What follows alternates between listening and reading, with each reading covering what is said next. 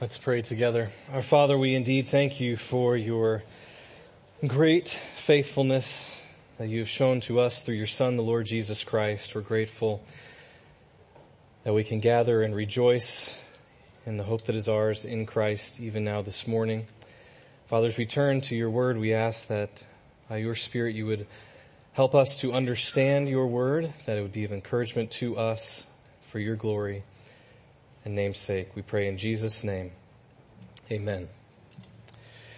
I'd like to begin by reading for you a quote from a poem. This is a quote from a poem. Listen to this now. I have forgotten what happiness is. I have forgotten what happiness is. Probably not what you expected me to quote. No red roses and violets are blue, but I have forgotten what happiness is. Have you ever had a time in your life where you may have thought or said something similar to that? I've forgotten what happiness is. My guess is that many of us would raise our hands and say, yeah, I have. Perhaps you've experienced a trial or a tragedy in your own life or suffering of some kind which has led you to believe that you can't even remember or recall a time where you knew happiness. Some, that may be something currently happening even right now in your life. That it seems that all hope is lost and you've forgotten what happiness is. Well, suffering is all around us, no matter where we look. We don't have to look long or far to be met face to face with the reality of suffering, tragedy, trials in our own life. It's because we live in a fallen, broken, sin-cursed world that we see suffering all around us and we can expect suffering in this life. I think sometimes we ask the question, will I suffer? What will it be like? Will I have to? Is that coming someday? But maybe the question we ought to ask is when I suffer or when I face tragedy, when I have trials, what will my response be? Or to whom will I look? Or to what will I turn in the midst of that suffering? Well, that quote I read a moment ago is a quote by a poet who is in the depths of despair, tremendous amounts of suffering in his own life. Suffering to the degree that some of us may never even face. It's real, genuine, honest suffering. The poet is the prophet Jeremiah. And the poem is found in the book of Lamentations. And so I'll invite you this morning to turn with me to the book of Lamentations. If you open your Bibles and find Isaiah or Jeremiah, you got a good chance in landing in one of those in the middle. It goes Isaiah, Jeremiah, then Lamentations. If you hit Ezekiel, you've gone too far. Go back just one. Or I noticed in the first hour, most people are looking at me with their phones saying, found it. Got it. but as you're turning to Lamentations, you may be thinking what a lot of people have responded to me when they said, what are you going to be preaching on? I say Lamentations, and they've all, almost every one of them said, huh. all right. You sure? yes, I am sure. But I get that. I get it. Uh, Lamentations is not probably your favorite go-to book of the Bible. Um, as one writer said, it's probably because it deals with issues and realities that we naturally want to distance ourselves from. Because Lamentations is, it is dark. It is filled with pain and suffering, destruction, agony and tragedy. Sometimes when you read through Lamentations, you can be left you know, scratching your head. It's kind of confusing. Might even be left unsettled at times uncomfortable as you read through Lamentations. It might be helpful just to get a little background on what's happening, where we're at in the book of Lamentations and with the people of Israel. Um, so briefly, the Cliff Notes version for you, a refresher. The people of Israel were in bondage and slavery in Egypt. God delivered his people from Egypt and at the base of Mount Sinai, he gives them his good law, his good and perfect, righteous, holy law. And he says to them, obey these commands and you will have blessing. You will be blessed. Disobey and you will be cursed. There will be judgment. There will be punishment for breaking these laws. And if you know the story that is the roller coaster ride of Israel through the Old Testament, you know that they fail. God even told them, you're gonna fail because they stood there and said, absolutely sign us up, we're gonna do it. And he said, no, you'll fail. And so God is patient with them for many, many years. And eventually judgment comes. God pours out his wrath on the people of Israel for the sins they have committed, for transgressing, for breaking his law. And now enter the book of Lamentations. You may remember about a month ago, Pastor Mike Holloway preached from the book of Isaiah about this similar type of thing. Lamentations is addressing what happened after the destruction of Israel, after Jerusalem is destroyed and leveled. And the prophet Jeremiah, he's writing Lamentations, these five poems, as an opportunity to encourage and help the people through this tragedy, this suffering in their life. Oftentimes when we face tragedy and trials, suffering, pain. We want to set it over here and move aside or we want to go around it. Just get past it. But really, we have to go through it. And this is a way of maybe even bringing clarity to the situation as the Israelites, as Jeremiah faced this in their own life, and even for us as we face suffering and tragedy in our own life. I'll remind you, this is poetry, and so there's poetic language in Lamentations. There are metaphors and images used. Uh, interesting side note, each of these books, except for the, or chapters, excuse me, except for the fifth one, are acrostics, meaning each line of the poem begins with a successive letter of the Hebrew alphabet, and so you have kind of the A to Z, if you will, of suffering, a complete treatment of suffering. But this morning, we're going to be looking at Lamentations chapter 3, the first 24 verses.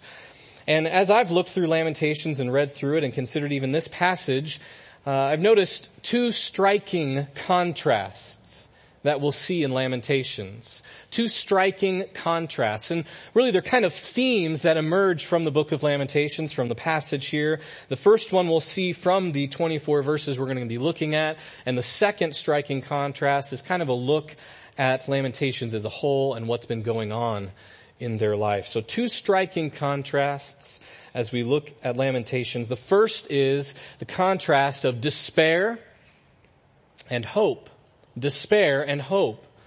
And the second contrast is judgment and salvation.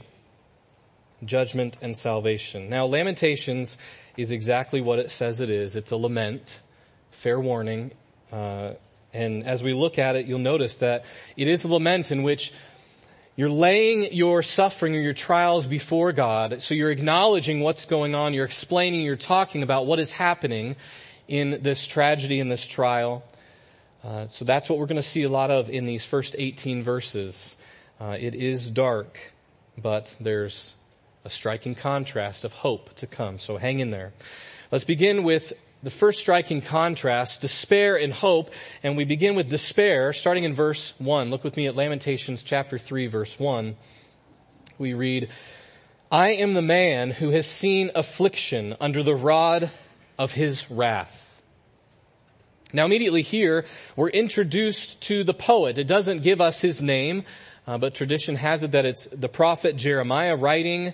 And in the other chapters in Lamentations, it's not written from a personal point of view. It's written from uh, like Jeremiah is on the hillside looking over the city of Jerusalem as it's been destroyed and observing their suffering and what they're going through. Here, this is first-hand account of the suffering uh, that he has experienced alongside of the people of Israel in Jerusalem. And here he says this suffering is something that he's seen. It's been going on. It's continuing to go on. And we don't have an indication or information really in this verse or this chapter until later at what exactly this suffering is and what's causing it but if we look at other places in Lamentations, even just the verse right before chapter 3 verse 1 and chapter 2, right at that last verse, verse 22, it says that it's, it says on the day of the anger of the Lord. So this is God's wrath, His anger, His judgment, His punishment coming to the people of Israel. This is the affliction that He's under, the wrath that He is under.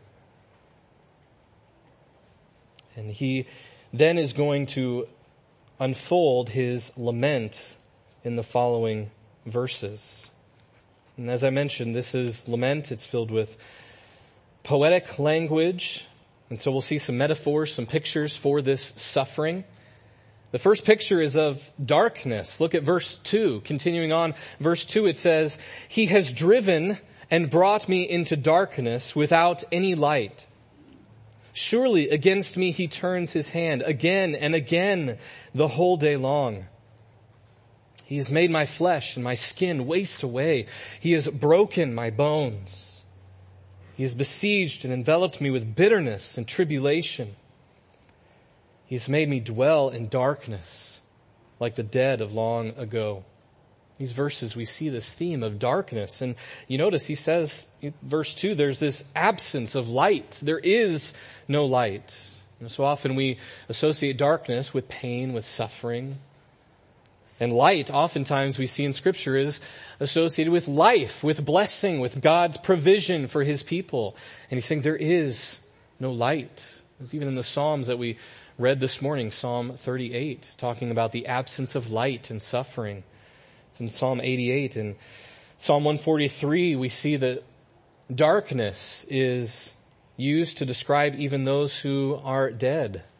So death, destruction, darkness. You might even notice too, there are things here that we frequently associate with comfort. And back in verse 1, there was the rod of his wrath. Then here in verse 2, being driven and brought into darkness without any light. Makes me think of Psalm 23. Your rod and your staff, they comfort me. And he makes me lie down in green pastures and leads me beside still waters. However, here, there is suffering being brought, affliction, wrath. And the suffering is so great, it's continuing day after day, all the time, never ending in verse 3. And it's so great in the outward things that are being endured, famine and the destruction is causing even pain and weakness in his own body and his own life. In verse 4, he's made my flesh and my skin waste away. He's broken my bones. And then as he's noticing and re- seeing that the city's been laid to waste, it's gone. It is no more. In verse 6 he says, I'm like that as I'm seeing there is no more city. I, I seem to be on the brink of death myself. Jeremiah and the people of Israel, Jerusalem, are suffering in darkness. There's an absence of light. And then it continues even further from there in verse 5 again and 7 through 9. It's this imagery of being walled in or stuck or trapped in this darkness, in this suffering. Look at verse 5. He said, He has besieged and enveloped me with bitterness and tribulation. You have that picture there of when their enemies came to destroy the city, being surrounded by them. But then what's more, verse 7, He has walled me about so that I cannot escape. He has made my chains heavy. Though I call and cry for help, He shuts out my prayer. He has blocked my ways with blocks of stones. He has made my paths crooked. Notice everything in these verses. It's about getting in the way, stopping Jeremiah and the people from escaping this darkness, this suffering, this tragedy. They cannot escape it. They're walled in chains, thinking of being imprisoned. Jeremiah certainly experienced things like this, even during this time imprisoned. He was even thrown into a cistern at one point, left in darkness, walled in, trapped.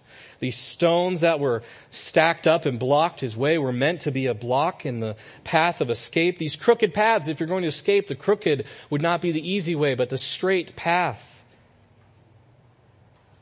And notice in verse 8, though I call and cry for help, he shuts out my prayer. It's as if this darkness, these walls around all these things blocking are so thick and so vast that his, his calls for help can't even be heard. It even reminds me of the Psalms, Psalm 13 when say it seems as though God you have forgotten me, you're hiding your face from me. It continues on from there. I told you this is dark. Now from being in darkness to being walled in and trapped and stuck with no escape, now it's in verses 10 through 13 as if he's being hunted. Look at verse 10.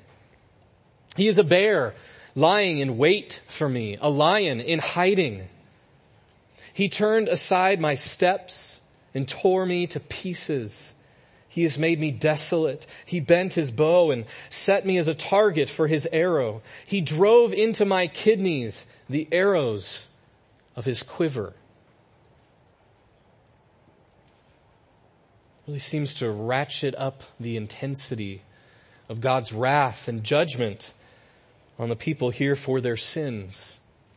Imagery of God as a bear and a lion. These are usually images that would be reserved for enemies or God's enemies, not God himself. And yet God even says in book of Hosea and Amos, when he's talking about the sinfulness of the people and the judgment that is coming. He even likens himself to a bear, a lion.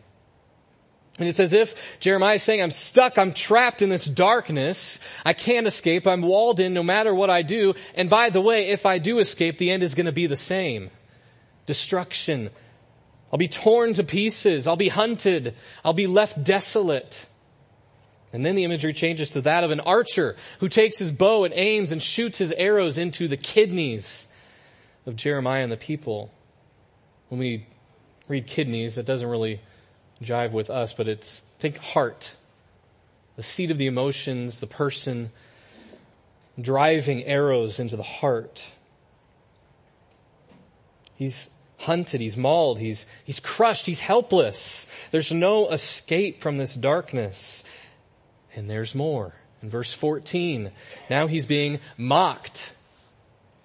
For, verse 14, I have become the laughing stock of all peoples, the object of their taunts all day long. Now here he's being mocked, no doubt, by the enemies who have come to besiege the city and lead those who have survived into exile. But here also in view is even his own people, mocking, taunting him, perhaps for his continued faith or resolve and even crying out for help in verse 8. This faith that you seem to be trying out, but we're stuck in this darkness. What are you doing? We're trapped. There is no hope. And then finally, he comes to his very end. He's without hope, in complete and utter despair in verses 15 through 18. He has filled me with bitterness. He has sated me with wormwood. He has made my teeth grind on gravel and made me cower in ashes. My soul is bereft of peace.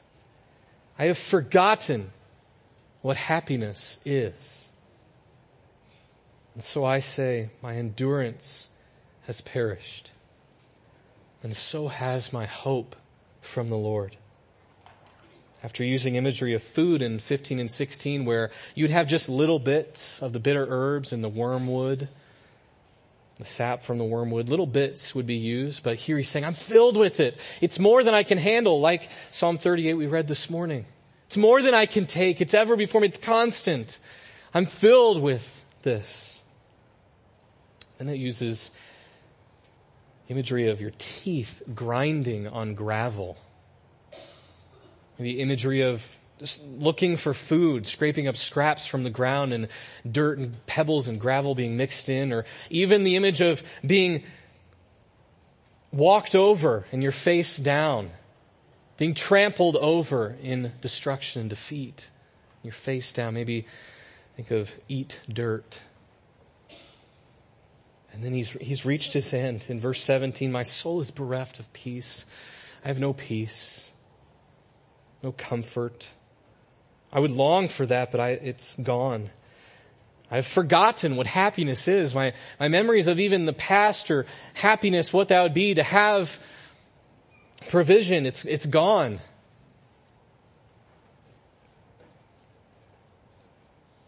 He's only left with those memories. And then in verse 18, he says, So I say, my endurance, my strength has perished. It's gone.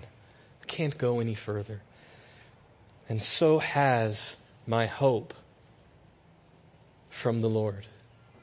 His hope is gone. He's complete and utter despair, darkness, trapped, hunted, mocked, without hope. If you notice, though, as most laments in scripture do, there's kind of a shift that begins to take place. Notice up until this point, he has yet to mention God by name. Throughout the first 17 verses, it's he, he, he, he, over and over again, never mentioning God by name as if there's a distance and feeling uh, abandoned or alone as though God has forgotten him. But now at the deepest, darkest moments where he says, there is no hope, I cannot continue, my strength has failed. He mentions the Lord because he can't, he can't escape the thought of God. He mentions him. And so now there's a shift that begins to take place. Finally, a contrast with this despair, with this darkness, with this pain, this suffering and agony. Now we see a contrast of hope. And it begins even with that mention of the Lord in verse 18. You see a little bit of the shift happening as we do in most laments in verses 19 through 21. He says in verse 19, remember my affliction and my wanderings, the wormwood and the gall. He's crying out to God in this shift from utter despair and crying out, knowing that God is the one bringing this judgment, this wrath, this suffering, and God is the only one who can solve this problem. God is the only one who can save. And so he cries out saying, look, God, see me, notice me. Don't forget me as the psalmists frequently cry. Don't hide your face from me. Please God, hear my cry. And it's a request looking for action to be done. And then he says in verse 20, my soul continually remembers it. I see it. I remember it. It's ever before me. My soul continually remembers it and is bowed down within me. But, and there comes the shift, right? That word we see a lot of times in scripture where there's a transition happening. But, this I call to mind but this I call to mind, and therefore I have hope. My question is, what happened? What happened from verse 18 where it is the end of everything, all hope is lost, there's no escape from it, and now we're in 21 and I have hope. What happened? Well, nothing happened. Nothing changed about his circumstance. We didn't fast forward years and years and years to the restoration of the people, to them being saved from uh, their enemies. Everything is just as it was in verse 18, here in verse 21. It's the same. But now he has hope. What's changed is something inside of Jeremiah, something he's encouraging even the people with, something that changes this despair without hope to now hope, and we'll see joy and gladness. And he's going to line out what it is that brings him that hope. He's already mentioned God by name in verse 18, and now he's going to highlight the hope that is His, the hope that is there for the people, and the hope that is ours in God and who He is. It's His very name we will see. It's who God is, His character, His nature. It's everything about God and who He is that brings Him hope here. And He lines that out for us in verses 22 through 24. Verses I'm sure you know well. We sang them earlier this morning. Look at verse 22. We see this great contrast of hope. The steadfast love of the Lord never ceases. His mercies never come to an end.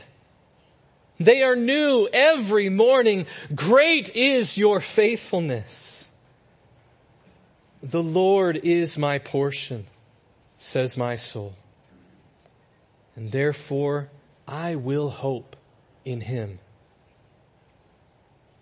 After mentioning God by name in verse 18, he now begins to think on that name. He uses the name the Lord, Yahweh, this covenant name, name of God's relationship with his people. He begins to think on these things. That's what he said, I've called this to mind and therefore I have hope.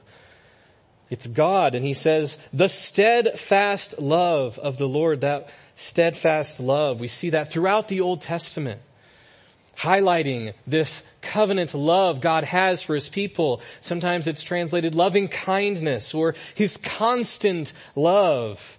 I love the way R.C. Sproul talks about it, calls it his loyal love.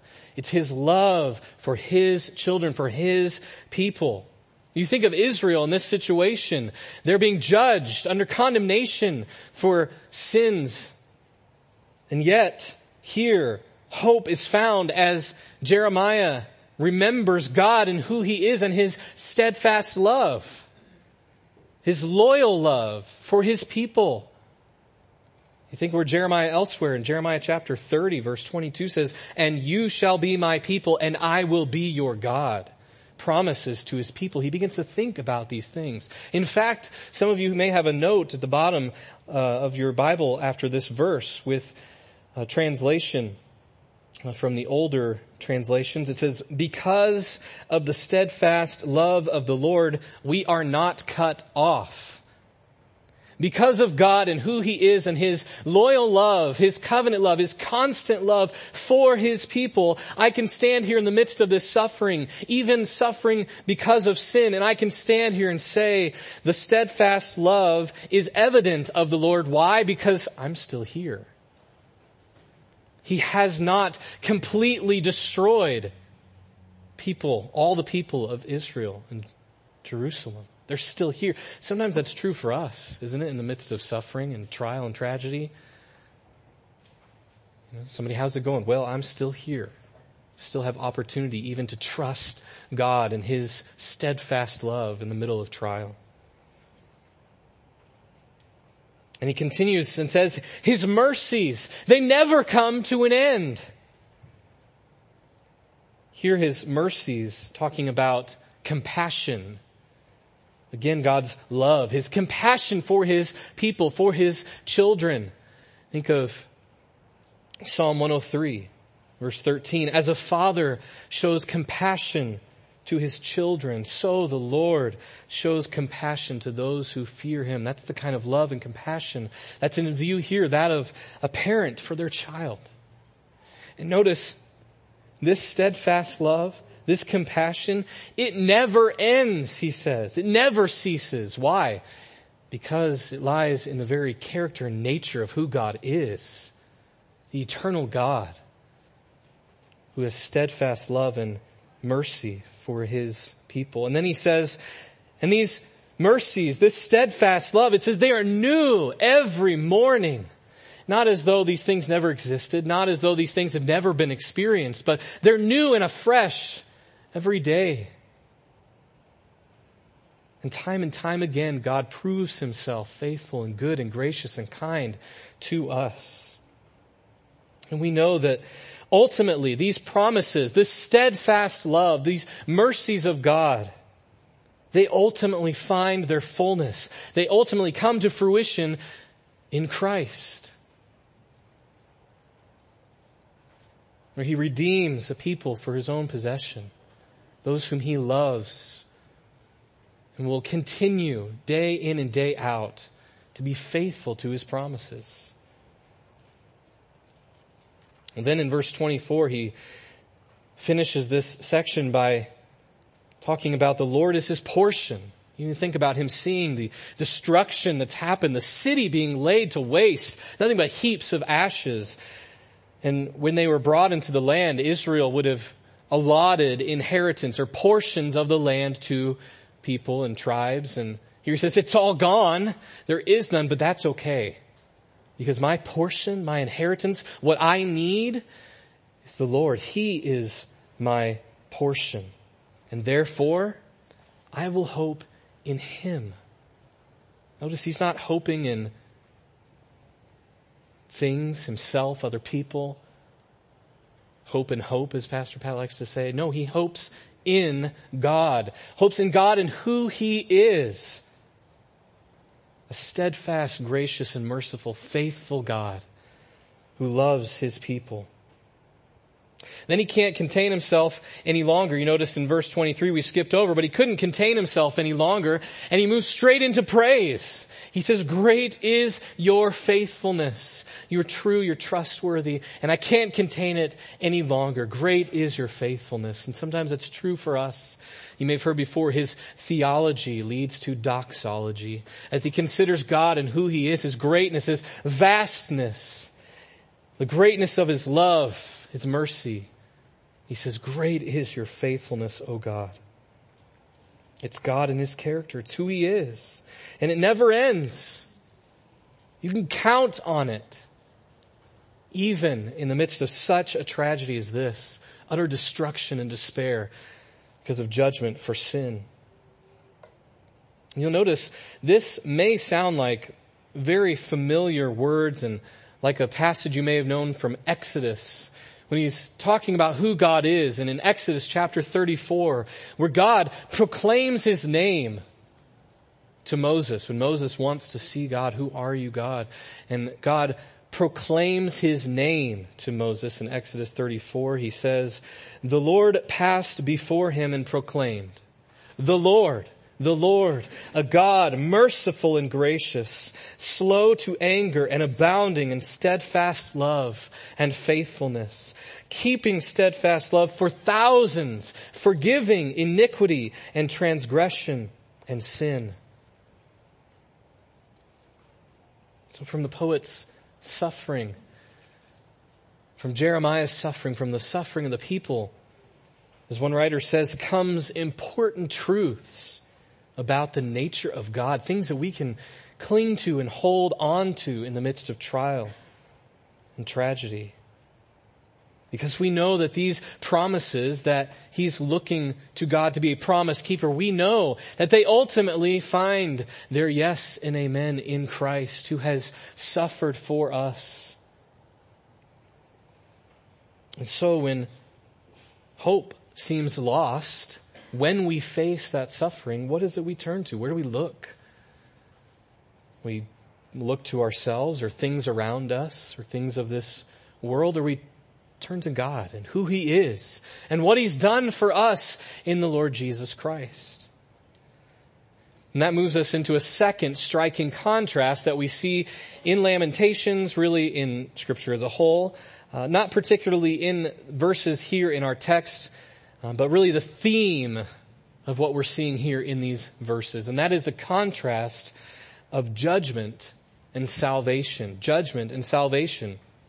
You think back to the beginning of this chapter when Jeremiah is saying he's seen affliction, he's under this wrath, and we think about the destruction that has come to the people of Israel, we remember why this is happening. It's happening because of sin. And that's not ignored in the book of Lamentations. You see it in chapter 1, it's in verse 5 of chapter 1, verse 8, verse 14, verse 18, verse 22. It's all throughout the book of Lamentations. They acknowledge it. In fact, Jeremiah acknowledges it in verse 39 of chapter 3. Why should a living man complain? A man about the punishment of his sins. They acknowledge and understand this is because of sin.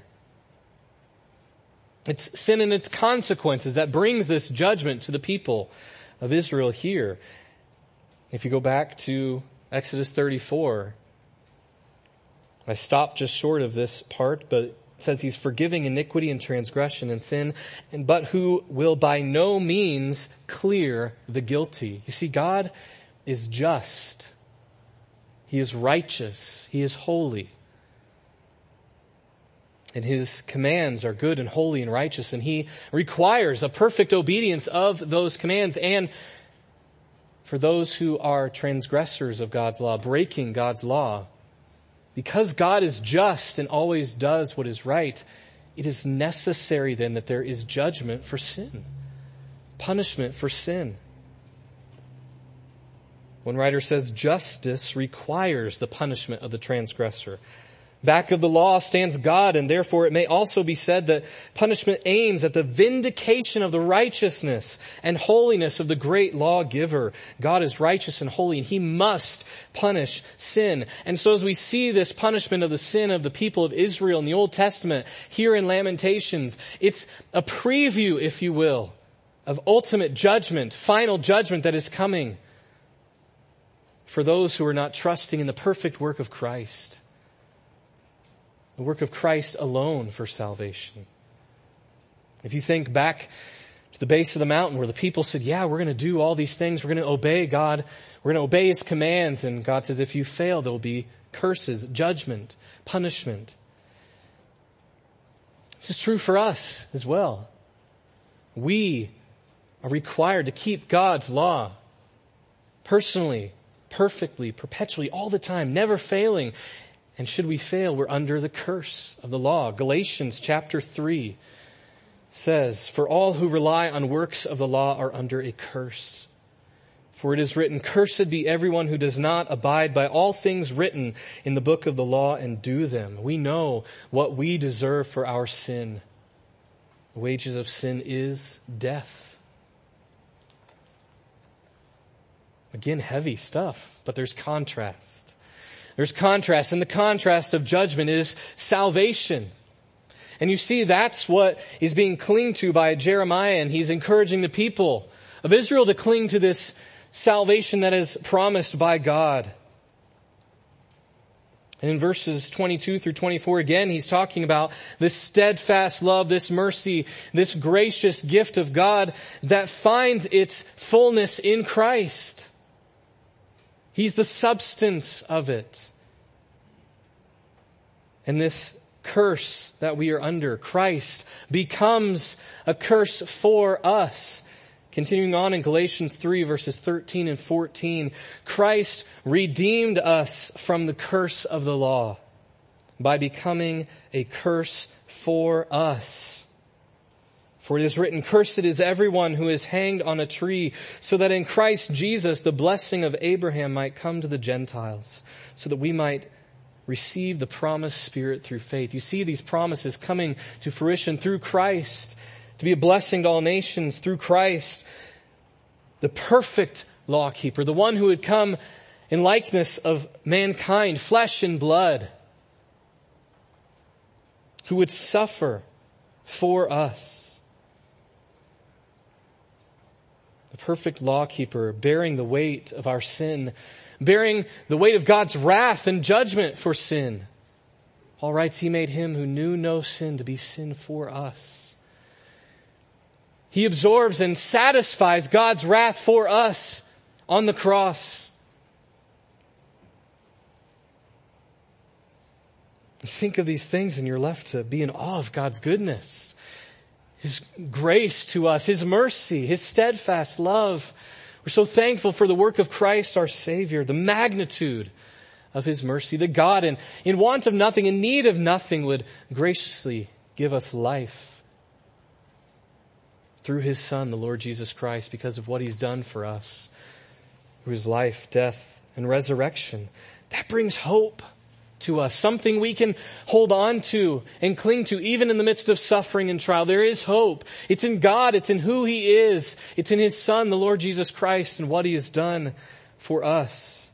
There's nothing that could separate us, Romans 8 talks about, from the love of God for us, this loyal love He has for us, this steadfast love for us, because it never ceases, it never ends. Hold on to that. Every day when we wake up, we have God who we can trust in and who He is and what He's done through the Lord Jesus Christ. Opportunities for God's grace, His faithfulness, His mercy to be proven time and time again. striking contrasts despair and hope, judgment and salvation. We don't want to ignore these things. We want to acknowledge that yes, there is suffering in this life, but we have hope. Lasting hope because of our resurrected Savior. Yes, judgment is due for those who are not trusting in Christ, but we have hope. We have salvation and it is found through Christ and Him alone. Cling to these things in your life. Maybe one final thing as we close and even thinking towards celebrating the Lord's Supper here in a moment. If you think back to this first verse of chapter 3 in Lamentations where it says, this is Jeremiah writing, I am the man who has seen affliction. What does that make you think of? Who is the man who can ultimately say these things of the suffering he has endured and gone through for sin, sins he did not commit, but for our sin, it's the Lord Jesus Christ. He is the man who has seen affliction. 1 Peter chapter 2. He committed no sin, neither was deceit found in his mouth. When he was reviled, he did not revile in return. When he suffered, he did not threaten, but continued entrusting himself to him who judges justly. He himself bore our sins in his body on the tree, that we might die to sin and live to righteousness. By his wounds you have been healed. For you were straying like sheep, but have now returned to the shepherd and overseer of your souls. This experience we've seen of the suffering. Christ has experienced these things for us. Man, well acquainted with grief and sorrows, stricken, smitten, and afflicted of God for us. Judgment for our salvation. Let's pray together. Our Father, we are in awe of your grace and mercy, your steadfast love that ultimately points us to the cross of Christ where your justice and your love and your mercy meet in the sacrifice of your Son for us. Father, may we be those who cling to Christ our Savior, cling to Him in the hope that comes through Him, even as we walk through this life and endure suffering and tragedies and trials. Father, we're thankful that even now we can gather to worship, to remember the sacrifice of our Savior. We pray in Jesus' name. Amen.